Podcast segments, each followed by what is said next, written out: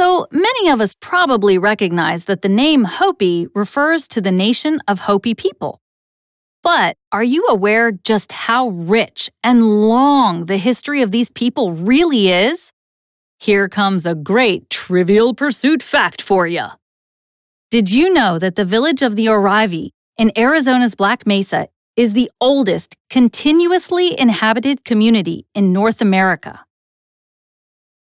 In fact, Oraibi is thought to have been founded sometime around 1100 AD. We're talking during the time of the First Crusade. And Oraibi is still home to many Hopi today.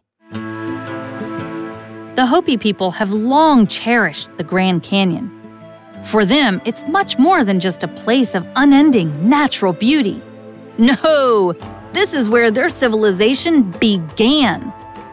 The Hopi creation story says that inside the Grand Canyon lies a mysterious gateway from which humans emerged into this world, known as the Sipapuni. This mystical gateway is hidden deep within the canyon after we head back on Desert Drive, I'll share more about this sacred point of origin.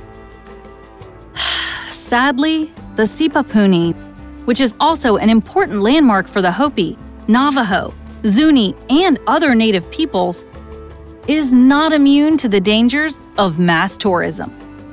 For years, developers lobbied to build a mega hotel right near the Sipapuni. A decade long battle with conservationists ensued, and to the dismay of big business, big tourism, and the folks that greed our us, the proposal was recently shut down. And there were also plans to run a cable car directly to the sacred spot. Ugh. While this development project was ultimately rejected, it's only a matter of time and politics until someone tries again. Oh, quick note if you've been walking the rim trail, you may want to catch the shuttle here. Our next few stops are pretty far apart, and I am definitely not carrying you back. I mean, I couldn't even if I wanted to.